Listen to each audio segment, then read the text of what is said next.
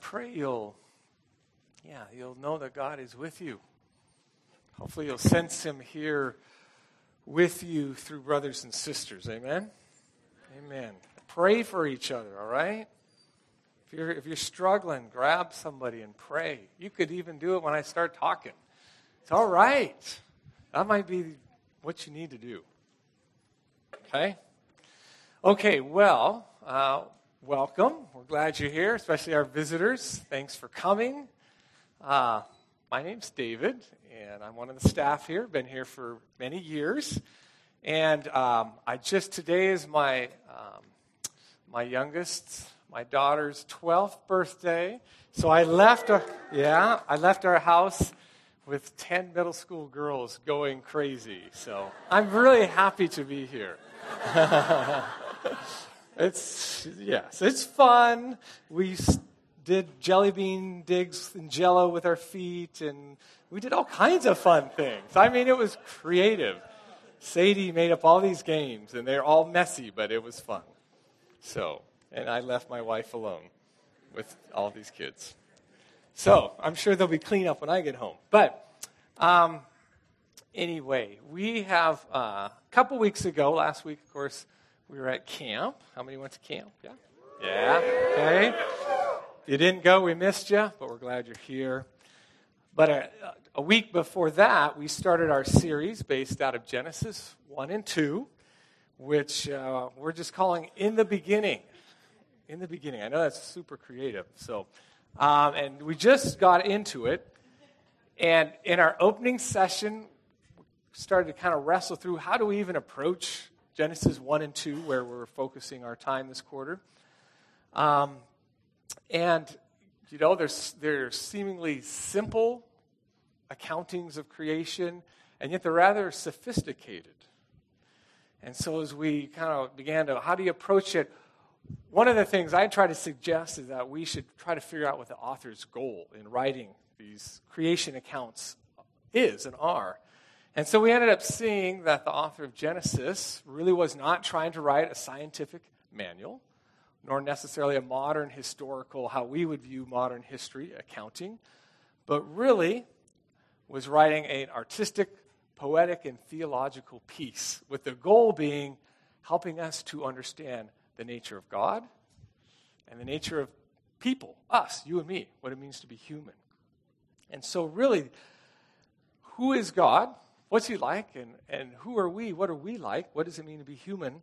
These really are the dominant concerns of the author of Genesis in chapters 1 and 2 and following.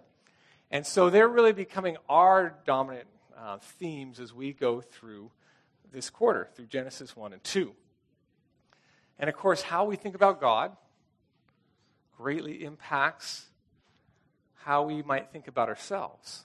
And how we think about ourselves greatly impacts the day to day choices we make in life. And the day to day choices we make in life ultimately really shape our destiny. So, how we think about God, how we think about ourselves is of vital importance. And so, tonight and next Friday, we're going to spend some time just considering what the author of Genesis wants to communicate to us about the nature of God. Okay? Because we know, after all, it starts this way, right? In the beginning, that was your cue. In the beginning, right, okay. So, so God's the first character we meet in these creation stories. In the beginning, God. And so we're going to spend this week and next week thinking about God. Well, hopefully we'll think about God, you know, the whole quarter, but specifically about the nature of God. And here I'm going to start with what I hope we'll just kind of walk away with, okay? That doesn't mean once you get this, you can just, you know, check out, hopefully. Okay, but I just so we kind of have a frame where I'm going to go. Um, when we think about God, this is how I want us to think about God. This is how I think the author of Genesis is having us think about God. That God is the rightful owner and ruler of all things and of all people. And yet, as this ruling king, he graciously invites us to join him in running this world. Okay? So that's kind of my my thesis. That's my thesis for tonight, okay? So we'll try to unpack that idea as we go through our talk. So, in the beginning, God created the heavens and the earth, right? So, God is the, the author of Genesis wants us to understand that God is the foundational reality of everything and everyone else. Some have called this, you know, that God is the, the ground of being. Doesn't that just sound, ooh, you know, like we need some music in the background, okay? Or he's the source, the source with a capital S. God is, God is, and God is the ground of our being. So, whatever naturalistic explanations that modern science may discover about the process, processes at work in our universe, it could be, you know, whether it's the Big Bang or evolution or whatever, in the end, this is for certain that it all originated out of the mind of God. That it all came about by the will of God. That it all came about, as we read in those opening verses, by the power of the Spirit that was hovering over that dark, watery mass, in combination with the power of God's voice when He said, Let there be. Boom, let there be light. I think the author of Genesis is wanting us to get that, wanting us to understand that all this, the trees, the mountains, the rivers, all of this is because of God.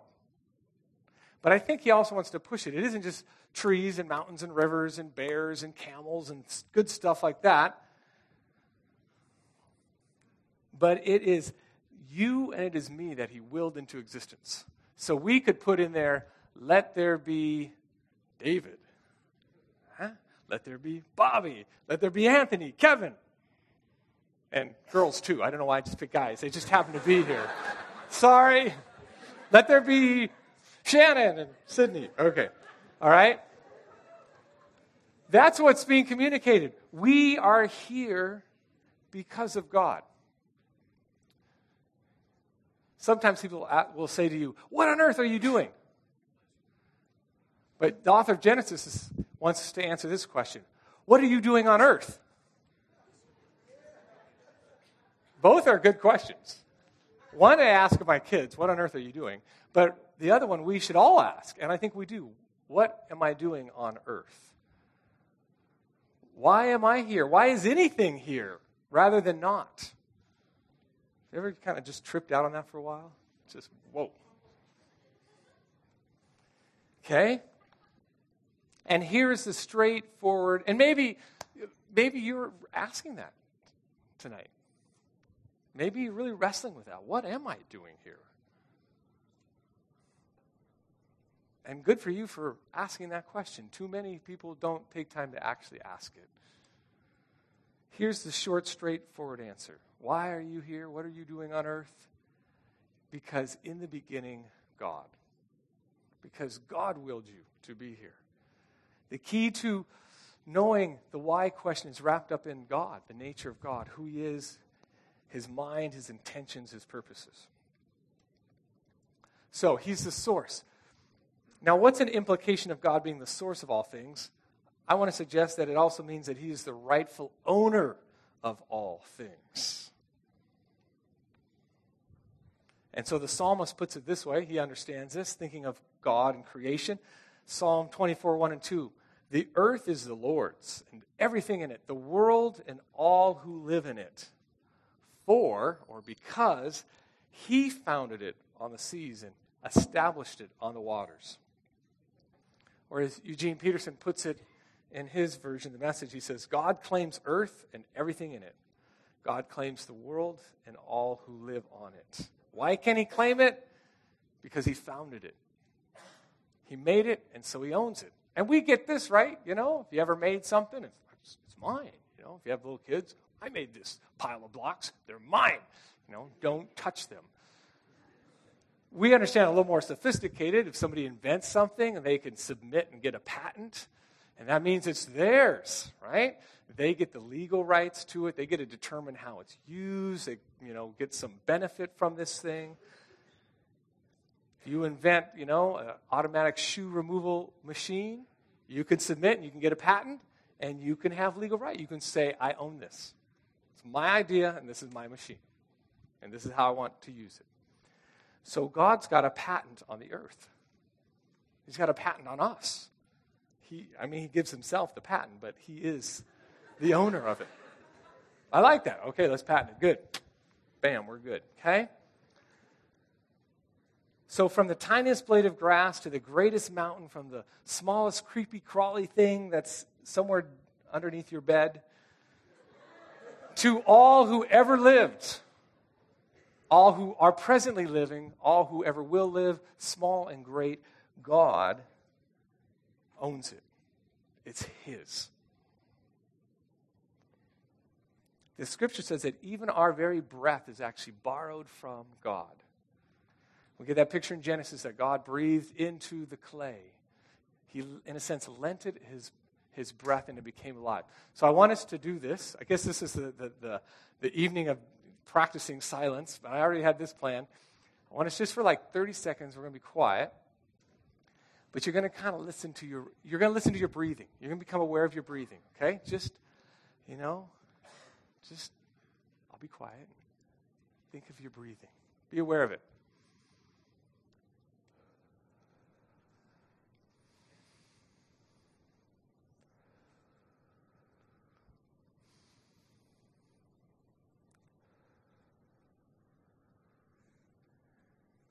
I know, it seems like Lamaze, okay? Childbirth class, okay? But the scripture says he lends us his breath. Every time we draw it in, it's, it's been given to us. And that the instant he withdraws it, we perish.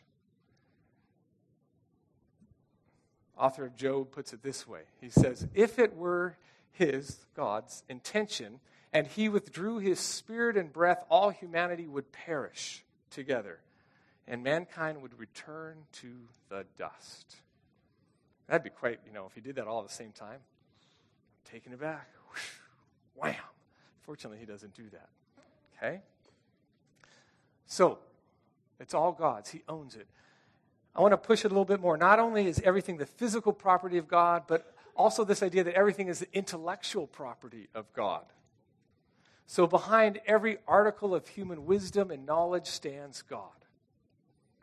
Behind every intellectual, scientific, medical, cultural, artistic accomplishment and achievement in this world stands the Creator, since all of these ultimately find their source in the great mind of God, who is the supreme intelligence. And it doesn't matter whether the human who maybe, you know, discovered this thing or accomplished this thing acknowledges the Creator or not, it is rightfully uh, His, the Creator's. And so let's take it in a little more personal term. Think about uh, your own life, every gift that you have, every talent, every ability, whether it's to sing or to act, to write a computer program, to write a story, to make a movie, to be funny, to think creatively, to have insight, all of this, it comes from God. Part of his creational gifts to us. And so I just wanted to pause here for a minute and really do we acknowledge that? Do we acknowledge that all that I am and have and have accomplished is really a gift from God? That He is the source. Everything I'm wearing is His. When I go into my room, it's all His. When I go to class, it's you know, it's his. The university's his. He owns these orange chairs. Your abilities come from him. Do I acknowledge thankfully the creator, the giver? There's really, I think, there's two kinds of people. One way to think of it. There are those who understand that all they are and have is a gift and acknowledge God in thankfulness. And then there, there are those who know it but suppress that truth. This plain, obvious truth. They refuse to see their life as a gift, and they refuse to give God his due. So Paul writes in Romans 1 20 and 21, he says this For since the creation of the world, God's invisible qualities, his eternal power and divine nature, have clearly been seen, and I would add his divine ownership being understood from what has been made, so that people are without excuse. For although they knew God, they neither glorified him as God nor gave thanks to him, but their thinking became futile and their foolish hearts were darkened. How important is it to be thankful? It's really important. To cease to be thankful, to cease to acknowledge God as the source and the giver and the owner of all, is to begin to allow your heart to become darkened and your mind to become futile in its thinking. And so, my call to us, my uh, challenge tonight, at least the first one, is that we would be a thankful people. How thankful were you today? How often did you complain today? Or how often did you take credit for something? Are you a thankful? When people hang out around you, do they go, wow, that guy's just so thankful? Everything's just like gift, gift, gift. He's just a thankful, she's a thankful person.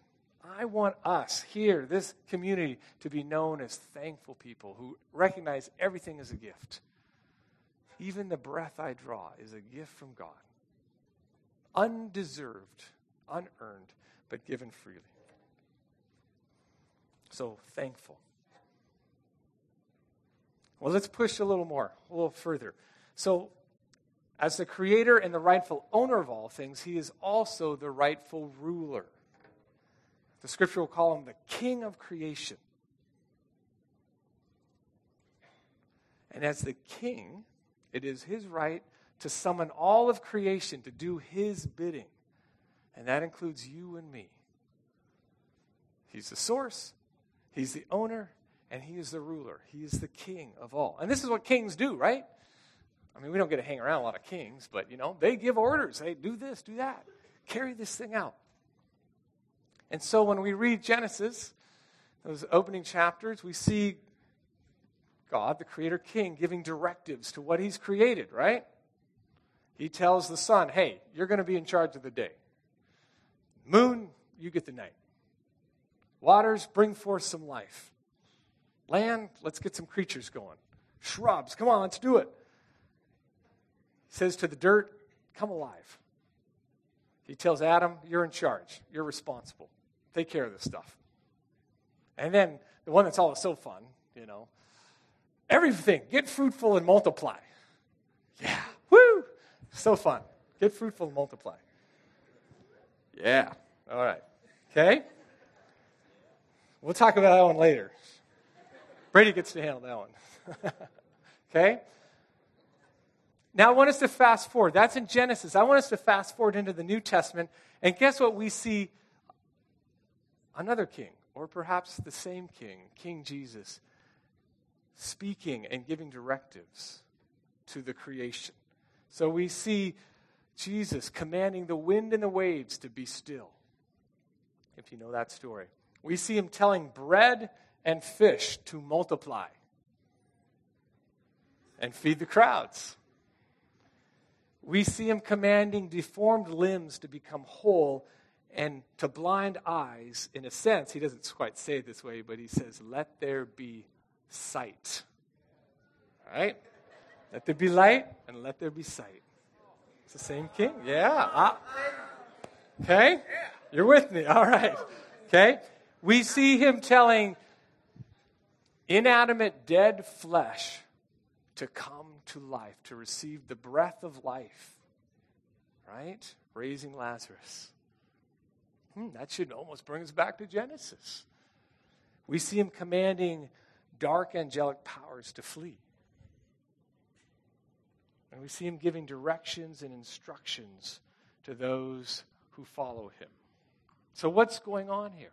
Well, I think the authors of Scripture in the New Testament want us to understand what the rest of creation has always understood that the voice of Jesus is the same voice that first spoke, Let there be light. That Jesus is the King and Lord of creation, and in fact was present in the creation of the world and continues to sustain the creation to this very moment. So, Paul will write it this way in Colossians For in him, speaking of Christ, for in him all things were created, things in heaven and on earth, visible or invisible. Whether thrones or powers or rulers or authorities, all things have been created through him and for him. He is before all things, and all things hold together because of him. So to be a Christian is to acknowledge that, that Jesus, much more than just a, a moral teacher or a, you know, a spiritually insightful guy, as Christians, we acknowledge that He is Lord. He is King. We have been created by Him. We belong to Him. And as such, we are called to live under His rule and obey His voice. Just like the sun and the moon obey, just like the wind and the waves obey, so we, as His created ones, are called to obey. But of course, there's a difference, isn't there? Because we have, are given a choice. You know, the sun doesn't really get a reason with God, like, yeah, you know, I don't think I'm going to come up today. Unless I'm in Bellingham, and then that may be true, but, you know, they just do it. But we have a choice to respond to his voice willingly, to acknowledge Christ as our King and as our Creator. So I want to ask this question. So the first call is towards thankfulness. I want to ask this question. It's a call about questions about obedience. Where do you hear the voice of the Lord Jesus, your Creator, summoning you to do His will? Do you hear His voice?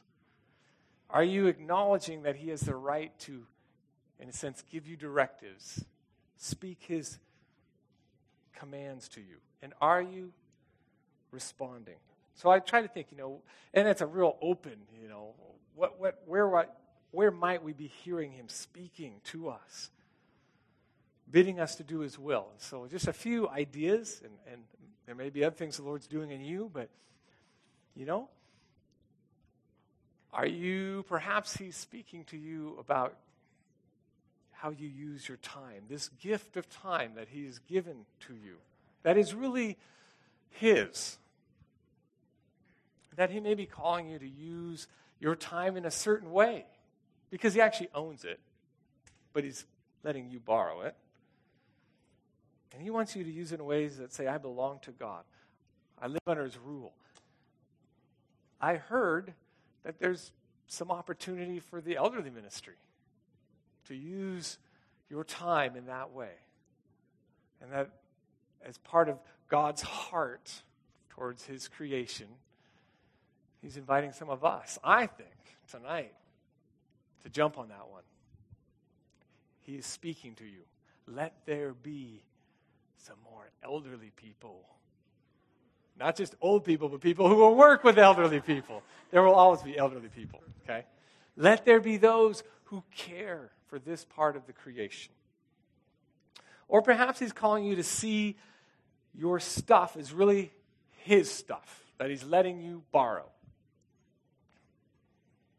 Maybe you could be generous, you know, with your finances, as we were urged to be. Or, you know, calling you to just be generous with what you have. I can remember when I was living uh, in Kappa, and my roommate, guy named Russ, and Russ, I loved him. He was just kind of radical. He just would, whatever. And I remember one day, came home, and it's like, I don't know how we got talking, but somehow found out he didn't have this nice, he had this nice coat, and he didn't have it anymore. Well, what'd you do with your coat, Russ? Well, I gave it away. What? Was a really nice coat. Yeah, I gave it away to this some homeless guy figured it's God's code anyway, so I just gave it away. And I'm thinking, that's crazy, but that's really good. But, but it's really challenging and really convicting. What would it be very hard for you to part with? It is God's stuff. What if the Creator who gave it to you said, Hey, can you just pass it along now? Or maybe he's just calling you to acknowledge him before other people. You know? Um, somebody compliments you. Somebody says, wow, that was a really good job. Or you really have a gift for, for doing that. You have a real talent. And you can either, oh, yeah, know, uh, false humility. Oh, no, I know, but no, no. You know. Or, um, or just ignore it, which would be really awkward. Or you could say, well, I thank you, you know, and I, you know, I think it's something God's given to me. I'm blessed that He's given it to me, and I'm honored that it can bless others and to be, to be used to serve Him and others. You don't have to be weird about it, but you can give Him, you know, credit. You don't have to do the, you know, the Tebow thing or whatever. I mean, you know, I mean, if you want to, that's fine, but to acknowledge Him and to thank Him and to give Him credit for some gift or ability that He's given to you. And we have, we have opportunity to do that, I think, quite regularly. Okay? Or maybe the voice of Jesus as king is telling you to stop doing something,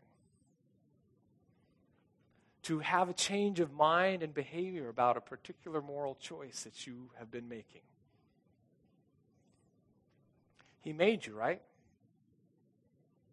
He loves you. He cares for you. He knows best how humans work because he's got the patent. He invented us. And He wants the best life for us. But He's going to ask you to heed His voice and do what He commands and trust Him that He actually has your best in mind. And so maybe right now the Spirit's whispering something to you about what that might be. Maybe the Spirit is hovering over that area of your life and wants to bring it into a place of beauty a place of order, a place of rightness. If we truly believe that God is the creator and the owner and the rightful ruler of everything, then it's going to be obvious by the way we begin to live our lives. Okay, our last idea that I want to talk to us about out of this idea of God as, as source, as um, owner and as ruler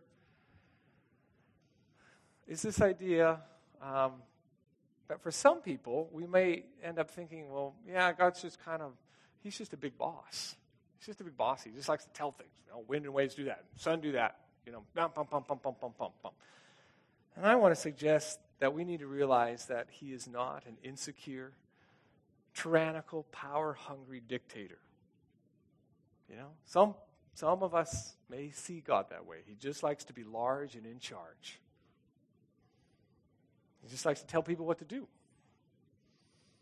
You know, it reminds me of a little sign we have in our, our laundry room, um, put there by my wife, and it says, I'm not bossy. I just have better ideas. Which is usually true. You know, but sometimes we kind of think that's how God is. But I want to suggest that it's just the opposite. The creation story is pushing just the opposite.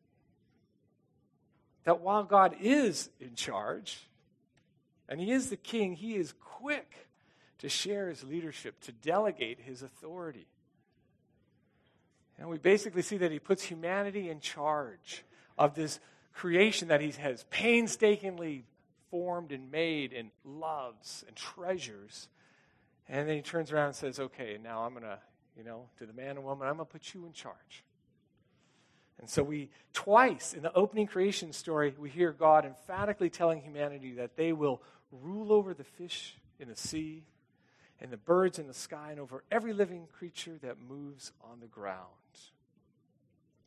I don't know about you, but at times when I make something or, you know, a prized possession, I'm not quick to let others kind of mess with it.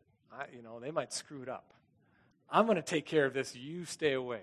But God, in fact, shares and invites us into helping Him run this place. It's a huge amount of trust, a huge amount of responsibility that God invests in us. It's a great dignity, it's a great honor to be invited into this. So I was thinking about this. It reminded me of uh, a time when we were uh, some friends of ours who are pretty well off, and they own this very nice big yacht, like yacht, like I'm talking big, um, like you can sleep on it in multiple rooms if you want. Okay, and um, so we were on this big boat, and um, the owner uh, I can't remember if it was a couple or one, but it let, I think it was a couple of my boys uh, steer the boat, the big boat. And I'm kind of there going, I hope they don't hit anything. I hope they don't tip anything over. I'll have to sell my, my house. I'll have to go beg. I don't know what will happen. But it was this great honor and a great kind of act of trust. Granted, you know, the owner was pretty close at hand there. Um, and so for this brief time, they got to have a small but a very cool role in this adventure. Now, in a much more profound way, God the Creator has invited us, right? Um, he's invited us, in a sense, he's invited us up into the cabin and said, Come and help me steer this thing. I could do it all by myself, but no. In fact, I want to, would you come help me and, and let's, let's run this thing, this place together. You know, I think some people read Genesis 1 2 and they think, well, this just shows that God is on a big power trip. You know, he's on this crazy power trip, wants to boss people around. But I think this story tells us that the world is about the joy he finds in creating and the, the delight he finds in sharing and partnering with us to run the whole thing. Yes, he does ask us to listen to him. He does ask us to obey him so that we don't, you know, run the thing onto rocks and wreck it, which is actually kind of what we've done when we've said, get out of the cabin, we're going to steer it ourselves. But he has graciously said, join me. Help me in running this world. Help me, dear brother and sister in Christ, help me as we try to set this world aright and make it new. You know what? I think that's the kind of king, that's the kind of ruler, that's the kind of owner that I can willingly, gladly follow and serve. Is that kind of king, that kind of ruler who's not insecure but is, is quick to share and invite us into helping him in this big project called Earth and the world. And of course, we get, you know, we also don't, we know hopefully the rest of the story, not just Genesis 1 and 2. We know into the New Testament. And that this, this creator king took on flesh and blood and lived among us and actually died for us. I can follow that kind of king. I can trust that kind of king. Now, that's another part of the story, obviously. So I want to just put up some, some questions for us. I'm going to invite the worship team to come up. I want to ask some questions here. Really, we've talked about um, thankfulness and obedience and our view of God. And so I want us to just take a moment, and we'll, questions are up there, and I'll read them as well. And just begin to allow the Spirit to hover over your life and heart as you think about these questions. So, how are you doing at being grateful, at acknowledging that all that you are and all that you have comes from God and is to be used in service to Him? Are you a thankful, grateful person? Do you see your life as a gift to thank the Creator for? Are you joining with the rest of creation and responding to His voice in ready and willing obedience to carry out His will? And is there something specific that the voice of Christ, our God and our Creator, is stirring you, calling you to do? A specific way He's inviting you to let His rule come over your own life and be extended through you, through His rule through you. And then lastly, how do you view God? What's your view of God? Power hungry dictator? Or is he a loving, gracious God who gives generously and invites you and me to participate with him in his rule of the earth? So I'm just going to let us sit there. Uh, and you, worship team, you can play for just a little bit. And just let's just take a moment and reflect. And then um, I think what I'll do is I'll just come back and I'll invite a few of us to, to pray prayers in response, and then we'll go into some worship. Okay? So just a couple minutes to sit and reflect and hear God, and then I'll invite us to pray.